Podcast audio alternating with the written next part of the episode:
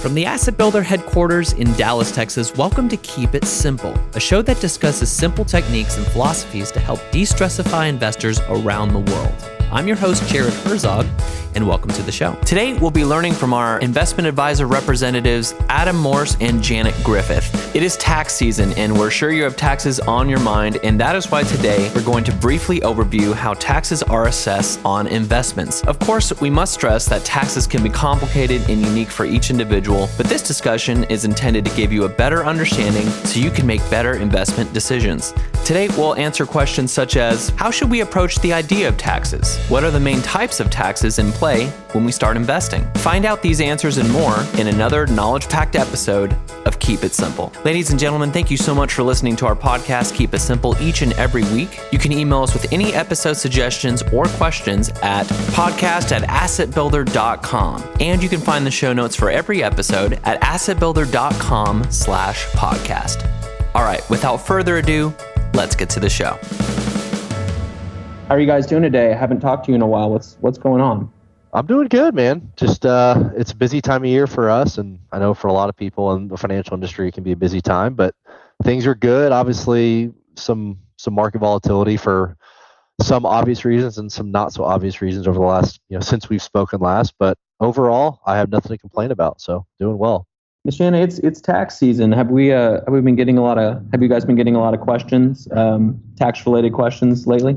Well, sure. Yeah, that's that comes with the territory for sure. Uh, you know, our clients will get ten ninety-nines or uh, K. What are they? K nines for K one. for their K ones for their investments, and uh, so they'll often call and, and try to understand why they're they're being taxed on some of their investments, uh, you know, that, and then they may be looking for ways to reduce their taxes by making I R A contributions or something of that sort. Um, yeah. But obviously, to be fair, obviously, to be- we want to be planning for next year right now and not mm-hmm. and not uh, backtracking here. But uh, but yeah, that's. Uh, to be fair, though, to Janet, some clients might be getting K nines, like if they've got a new pet.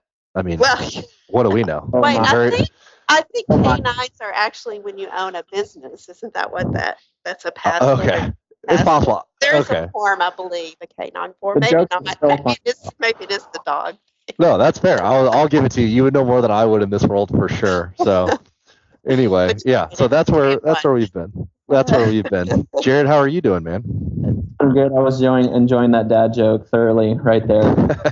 Hey, it came to mind, so I had to fire it away. It is a K. What is there? What is a K? Oh, it's a W nine and a K one. You're right. Yeah, K one's a oh, partnership. Gosh. Yeah. yeah, I at least okay. knew that. This is so. Yeah. So based on that, see, this I, I proves think that we are not tax advisors. Yeah. So that leads into our disclaimer here. Um, So obviously, we're going to be talking a little bit about taxes today, and, and specifically taxes as it relates to investments and investment accounts. Um, now, obviously, up front, you know, we're we're investment advisors. We're not C P As. We're not tax professionals. So up front, this is not designed to you know be tax advice. I would not make decisions about your taxes based on this podcast. What we're trying to accomplish here is just give you a little bit of insight for those that don't already have it on, um, you know, how taxes might impact your investment selection, your portfolio construction, so that as you kind of go through the path is, uh, you know, if you are doing it yourself, as you're trying to keep it as simple as possible, uh, taxes play a role in that. And so trying to help you make better educated decisions as it relates to your investments, but certainly, um, we always recommend working with a C P A and a tax professional to make sure that you know taxes are like a fingerprint. They're unique to right. everybody, um, and small details can make big changes um, as it relates to like the, the ultimate bill that you owe to Uncle Sam. So um, always make sure that you're you're doing your due diligence and not making decisions lightly, because uh, you know it's different for everybody. So this is you know supposed to be generic, but hopefully it's valuable and hopefully gives you a better understanding than you had before you listened. So, Adam, how should we approach thinking about taxes, and uh, how do we approach each of the types of taxes that are involved here? Sure. Um, so, I, I think it's helpful to kind of take a step back before we kind of dive into the actual taxes and just understand kind of, you know, we talk about investments and obviously they grow, Well, that's what the I R S is after. They want to make sure that any growth that we see from investment um, gets taxed, right? It's it's a type of earnings, just like your income is. So Uncle Sam wants their cut. Um, and there's there's two main ways that investments grow. One is capital appreciation. And, and all that really means is an increase in the market value or the price of an investment, right? So you pay ten bucks for something, you sell it for fifteen bucks. That five dollars is what we call capital appreciation. Now, a lot of investments also have earnings associated with them or an income stream associated with them. Uh, we would call that income, right? So that can be dividends from a stock, which is, as a shareholder, that's your portion of the profits um, or the earnings of that position, that company. That could be interest uh, from a bond. So there's lots of different ways that income is produced with investments, but those are the two main ways, either an increase in the price of the investment um, that gets sold, or the income stream or earnings associated with that investment that gets paid out over time. Um, so just keep that in mind as we kind of talk about the types of taxes, because those are, you know, that that's how um, the I R S kind of looks at it, and, and different tax rates apply based on the type of, of growth that we're talking about. Does that kind of make sense? Yeah, makes sense. Does it make sense to you, Janet? Yes, it does. Yeah, so we're going to talk about uh, maybe the two types of taxes that we're talking about um, when we invest. So for now, I guess we're going to focus on non-qualified, also known as taxable accounts. One of the types of taxes here are capital gains taxes. Miz Janet, you know exactly what I'm talking about. Take her away. Sure. Sure. So let's say you have uh, an investment in a taxable account. That means that's you're investing money that you've already paid taxes on. So if you want to take something out of that, maybe you need to sell some stock or a mutual fund or, or a bond out of that investment to raise cash, to take some money out of that, then you're going to pay taxes on the uh, appreciated amount. That means we're going to look at the cost basis of that, and anything over the cost basis, you're going to pay uh, a capital gains tax. Um, it's important that uh, you know that there's a short-term capital gains tax as well as a long-term capital gains tax. So anything invested Uh, less than one year will have a short-term tax, uh, capital gains tax, which is basically going to be taxed at your income tax rate, I believe, right, Adam? And then... Uh, That's correct. Then the long-term capital gains is taxed at a reduced rate, generally fifteen percent for more, most people. It can be as high as twenty percent. For uh, very high income uh, individuals. So the, the long term is a much more palatable uh, tax uh, payment than, than your regular tax rate. You know, you are not paying taxes on the growth of that while it's there, but once you start taking that income or take money out of that account, then you're going to pay it at your uh, income tax rate. So that's the, the two basic differences between those two accounts and how that works, the appreciation works. Yeah, I would agree completely. And and I think, you know, the main thing I want to drive home for, for people listening is understanding how important that holding period is, right? Mm-hmm. So we talk about short-term gains and long-term gains. You know, if we're looking at, you know, I think where this would probably most commonly apply to a do-it-yourselfer is probably when we look at rebalancing, right? So... Mm-hmm. Um, at the very least, you should be looking at your portfolio once a year to rebalance. So you can monitor it more closely than that. But I think for, for most do-it-yourselfers, once a year is is sufficient. But that's certainly the the at the very least, you should be checking it that often. But let's say you you rebalanced, you know, in twenty twenty-two on you know, January tenth. Well, at the very least, we want to make sure that the next year you do it on January eleventh. Right? Mm-hmm. We want to make sure that you're rebalancing at least three hundred sixty-six days after you last did it. Let's say you have a ten thousand dollars gain, right? Well, um, if if you sell a day early, right, because you're just trying to get it done, that could be the difference in, you know, five hundred thousand dollars uh, when we, depending on what your income tax rate is, um, you know, remaining in the portfolio and continuing to grow as opposed to, you know, being taxed.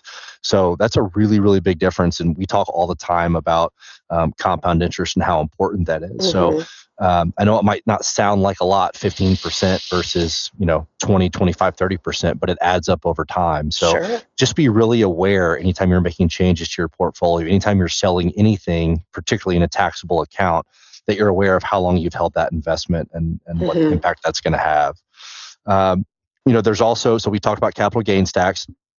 There's also dividend tax as well as interest tax. So mm-hmm. dividend tax is is important because there's kind of two two classifications for dividends, right? There's qualified dividends and non-qualified dividends. Qualified dividends are dividends that are paid most of the time by companies that are domiciled in the U S, right? So a company that has its main headquarters that is registered on U S exchanges and is is a U S-based company.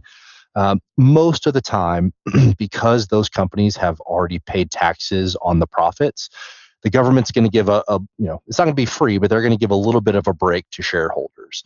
So for most people, you're going to get a cut on, on the tax rates that are that you're going to pay on those dividends, usually capped at about twenty percent. Can be lower for, for lower income earners, um, but that's typically lower than your, your ordinary income tax rate. So certainly qualified dividends are preferable. But um, for any uh, for any diversified investor, you're also going to have foreign investments and investments in, in stocks, as you should, that are invested in non-U S domiciled companies. And so those are going to be unqualified dividends. And in the mass uh, uh, majority of those circumstances, you're going to pay ordinary income tax uh, on non-qualified dividends. So again, I would still stress that the the overall behavior of the portfolio and the diversification level that is appropriate is prioritized. So you shouldn't um, be less diversified in order to kind of aim for more qualified dividends. That is not the priority, but it's important to understand the impact that diversification can have when it comes tax time. Um, and then lastly, we're we're going to look at interest tax, right? So that's taxes that are paid on usually coupon payments from bonds. So um, for a lot of investors, very few investors really are one hundred percent equity. Uh, for most investors, you're going to have some mix of equity, which is stocks, and then bonds as well. And those bonds have coupon rates associated with them, an income stream that is paid out in predictable ways. In the vast majority of circumstances, those coupon payments are also going to be assessed as ordinary income tax rates. And we'll talk a little bit later about, you know, what are some strategies that we can employ um, in order to kind of reduce some of these tax tax liabilities. But for now, we're just defining them. So we have capital gains tax. That's the tax you pay on any growth when you sell an investment. Dividend tax and interest tax. Those are the income taxes uh, paid associated with kind of the, the earnings associated with those holdings that we talked about earlier. So, um, you know, want to make sure that you have a good understanding of these anytime you're starting to trade in a brokerage account. Now, Janet, do you want to walk us through a little bit just about the concept of tax losses? Because obviously, most folks want to be aware of anytime they're going to owe money, but not every investment makes money all the time. So why don't you walk us through a little bit about kind of how losses play into the overall picture? If you're investing, especially if you haven't picked the winning stock and, and you're uh, diversified a little bit, you're going to have losses along the way, right? So that is an opportunity that you could sell at a loss, and then you actually uh, can take that off of your income tax. So that would be a deduction. I think there is a limit on that. So if it's more than that annual limit, though, you can uh, spread that out to the future as well. But also you can use that to offset gains. So say you need to rebalance or you need to raise cash in your, your uh, taxable account, then you can Um, offset any gains from selling a particular holding with another holding that has a loss uh, as well. And then that's an opportunity for you to reinvest uh, that into a different investment that might be more uh, lucrative in the future, right? So, yeah. And and I, I would say that the, the big thing here to kind of focus on is, you know, make sure you're not tempted to tell yourself that you're, quote, you know, realizing losses when really you're just abandoning mm-hmm. an asset because it's it's underperforming right. your expectations. Right. Every investment over certain windows is going to drop, and that's right. just the fact of the matter. So mm-hmm. um, it's it's important to understand, and of course, there are times where it is reasonable and logical and beneficial to sell something that carries a loss.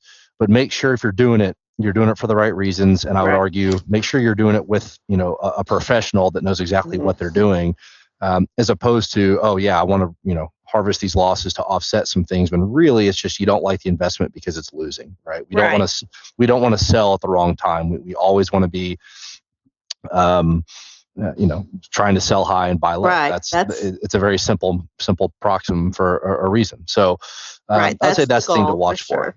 for. So, yeah, it, exactly. So, and you know, paying taxes necessarily isn't a bad thing. If you're paying taxes on your investments, then they're doing well.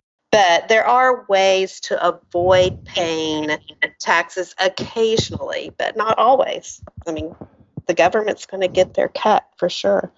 Yeah, I'm going to hit on that again just for the people in the back, because this is something that we battle regularly. Mm-hmm. Um, and it's it can't be said enough, right? I mean, of course, we want to be efficient, and we don't want mm-hmm. to we don't want to increase the tax liability when it could have otherwise been a lower number. Mm-hmm. But there is no world in which taxes are zero. And if your right. taxes are always zero, that's that's a bigger problem, right? Right. These is this is these are gains taxes. These are income taxes. Mm-hmm. If your investments are doing what they're supposed to do, you will owe taxes. Now, I will also say you can put off taxes, right? You can always put off realizing gains, mm-hmm. but all you're doing is forestalling an even larger liability in the future. Right. Right. Markets right. go up more than they go down. So if if you hold it long enough, that bill is just going to be larger later. So right. just kind of understanding that and, and getting comfortable with the idea that, hey, I'm going to have to pay taxes eventually. Now, we want to make sure they're long-term, and we want to make sure that we're not placing, you know, really high mm-hmm. dividend positions in taxable accounts, which we'll touch on later. But just as a general concept, don't run from taxes. Let the growth pay for itself, and then move on with your life. There are right. bigger things to worry about than, you know, right. oh, the government took my money. Well, you know, if, unless you're in the position to make that change, which I'm certainly not, you know, energy, yeah. ener, your energy is better spent elsewhere. Right. But they're going to get it one way or another for sure. So we absolutely. just, uh, if it's not today, it'll be, you know, in a year or two or, or twenty years down the road. Whenever you, you yep. need to take some money out of that account, you're going to have to pay those taxes, those gains taxes. So, yep. So you said that these concepts apply to taxable accounts. So how is that different in an I R A, Miz Janet?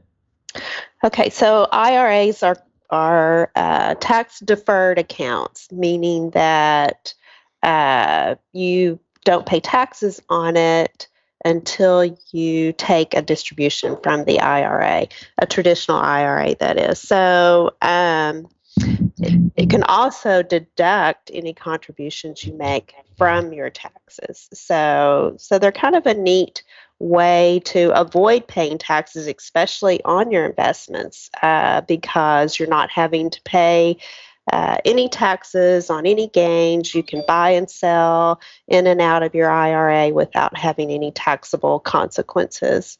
Uh, Roth I R As, you do have to pay taxes on any uh, contributions you make, but it grows tax-free. So uh, any Uh, any, again, any gains, any distributions won't be taxed uh, uh, with your investments in a Roth I R A. And then when you uh, it comes time and you want to take a distribution from that, you don't pay any taxes. So, so it's a nice uh, alternative to be able to have that in your arsenal when it comes to needing uh, some payments during your retirement years, for sure, because then you've got some that's not going to be taxed, and then you have the option uh, to draw from your I R A as well. Well, when you're seventy-two, you no longer have the option. You're required to start taking those distributions.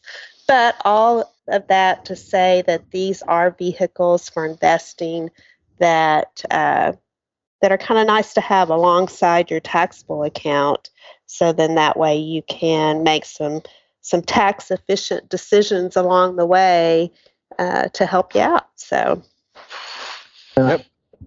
And I kind of like to use, you know, when I'm talking with clients, one of the the analogies I always use is to kind of try to wrap their heads around, you know, traditional I R As, but also Roth I R As and how they kind of relate. So in a taxable account, obviously you're you're kind of always paying taxes as you go, right? Um, even on dividends, even if you don't mm-hmm. sell anything, you're still paying income tax on those dividends. Then you're selling kind of as you go. And when you do sell, you're paying those taxes instantly. With the I R As, kind of think about the concept of there being a toll booth, right? And there's a toll booth on the way into the account, and there's a toll booth on the way out of the account. Depending on the type of I R A, you're either going to pay taxes on the way in at the first toll booth, or you're going to pay on the way out in that second toll booth. Now, if you ever find yourself, you know, either paying at both toll booths or paying at neither toll booth, there's your red flag, right? Something, right. you know, you're you're missing an accounting step somewhere, or you're you're duplicating um, an accounting step somewhere. Mm. Um, but that's kind of it, right? So it's a little bit more simple with I R As. Um, and to Janet's point, it's it's a helpful kind of tool to kind of supplement and augment your overall tax strategy. All right, so Adam, uh, we I know we've, I'm sure we've talked about this before, but um, obviously the I S, the I R S is going to ensure they get their cut. But is there anything we can do as investors to try to minimize how much we're paying?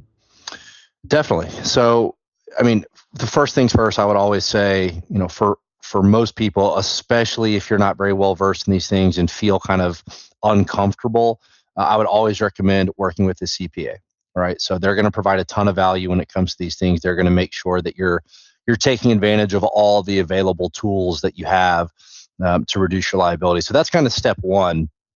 Uh, but then, you know, if, if you're managing your own investments, there's a couple of different things. And I would stress that this is not, you know, an exhaustive list. Okay, this is just kind of the, the first for anyone doing this on their own that is, you know, beginner to intermediate level. I think these are attainable and achievable kind of tools you can use. The first one that we've already kind of talked about, obviously I R A contributions, right? So um, specifically traditional I R A contributions, if you want to reduce your income tax, that's kind of the first and easiest step, right? Put some money into an I R A, uh, up to six thousand dollars or seven thousand dollars, depending on your age. You'll be able to reduce your income tax by that amount. Uh, now, that becomes much more valuable if that happens to reduce or or drop you down into a lower tax bracket. So if you're marginally close to a tax bracket either way, um, something to be aware of and, and something to definitely pay attention to. Um, We also have qualified charitable distributions. So um, this is essentially a method by which if you're if you're taking distributions from your I R A for income, or if you find yourself having to take um, distributions, or if you just see that your your income is a bit high, you are able to donate essentially either shares of, of investments um, or cash directly from your I R A to a charitable organization. Uh, and you're, you do not owe income tax on that money. So um, this is particularly where we see this most common is with individuals that have required minimum distributions. Um, you know, they don't necessarily need the income or at least a portion of it. So they might choose to um, donate a portion of that so they don't have to pay taxes on that money. And then just a couple more here we'll hit real quick. Um, you want to be sure that, you know, we call it asset location. That's kind of a fancy sounding phrase. All that means is that if you have a portfolio of, you know, multiple index funds or multiple investments, if you have a taxable and an I R A account, different investments have different behaviors. We've talked about dividends. We've talked about capital appreciation. Um, something like a real estate fund is going to kick off a pretty regular and a, and a fairly high dividend. Um, that would make more sense to put into an I R A, right? I R As, as we've already talked about, you don't pay any taxes while you are invested in the I R A. You either already pay taxes on the way in or you're waiting to pay taxes on the way out. But in the meantime, you can protect yourself from that dividend. So being mindful of the different characteristics of different asset classes and different investment types, um, you can strategically place those in the right types of accounts to try to at least minimize uh, your ongoing tax liability. Um, lastly, I'm going to mention tax loss harvesting. This one, I would kind of stress, this is probably best done with the help of an advisor, uh, but this is essentially the idea of strategically selling losses. We talked about losses already. Strategically realizing those losses to offset gains that you might have elsewhere. And then this is, I mean, for everybody, rebalance regularly, right? And this is very simple. We talk about rebalancing a lot, but it it we probably could talk about it more. That's how important it is in so many different ways to your investing experience and to your ability to get positive market returns. Um, obviously, it's going to manage your risk profile. It's going to make sure you're not being either too conservative or too aggressive. But but also, if you're rebalancing regularly, it kind of resets your your cost basis, right? So we talked about realized gains and unrealized gains. If you never rebalance, that unrealized gain number over time is just going to keep getting bigger and bigger as markets grow. Um, and so making sure that on either an annual or semi-annual uh, or whatever basis you're using, um, doing that on a regular basis is going to keep shaving that that unrealized gain number down and kind of minimizing the liability that you have floating out there and growing. So that's all I have. I mean, there are obviously a lot of other things you can do. You can get very exotic with it. Um, but for, for most investors, I think that's a, a pretty good starting point uh, to make sure if you've checked all those boxes, you're going to have a pretty efficient tax picture, especially if you're using index funds. They're really tax efficient as they, you know, as it is. Um, so I hope that's useful for, for listeners, and I hope they're able to, you know, take advantage of that this year, given that it's tax time, and obviously next year as well. Miz Janet, anything intelligent to add on to that? No, I think Adam did a great job summing that up. And um, yeah, I was just thinking that when he was talking about the rebalancing, I know it's like we talk about that with our clients when they have uh, a tax bill, looking at a tax bill at rebalance time, and they don't want to do it. They just kick the can down the road, and it just, it gets worse and worse. So, so I agree with that. Let's, let's get, keep rebalancing, check it at least once a year and, and see if you need to do that. So. Agreed. Sounds perfect. Anything else? Nope. Sounds I don't good. think so. I don't think so. That's all we had for this week. We're, uh, we'll be back in a couple of weeks, and uh, looking forward to talking to you guys again then. Thank you so much. All right, guys. Appreciate All right. it. Thanks, Jared. All right. Bye. Thank you. Bye, guys. Bye. This podcast is intended for educational purposes only and is not to be construed as an offer, solicitation, recommendation, or endorsement of any particular security, product, or service. For more information, visit asset builder dot com. If you have any questions for Adam or Janet concerning this topic or anything else, please visit us at our home on the web, asset builder dot com slash podcast. There you can find their contact information as well as the show notes for every episode.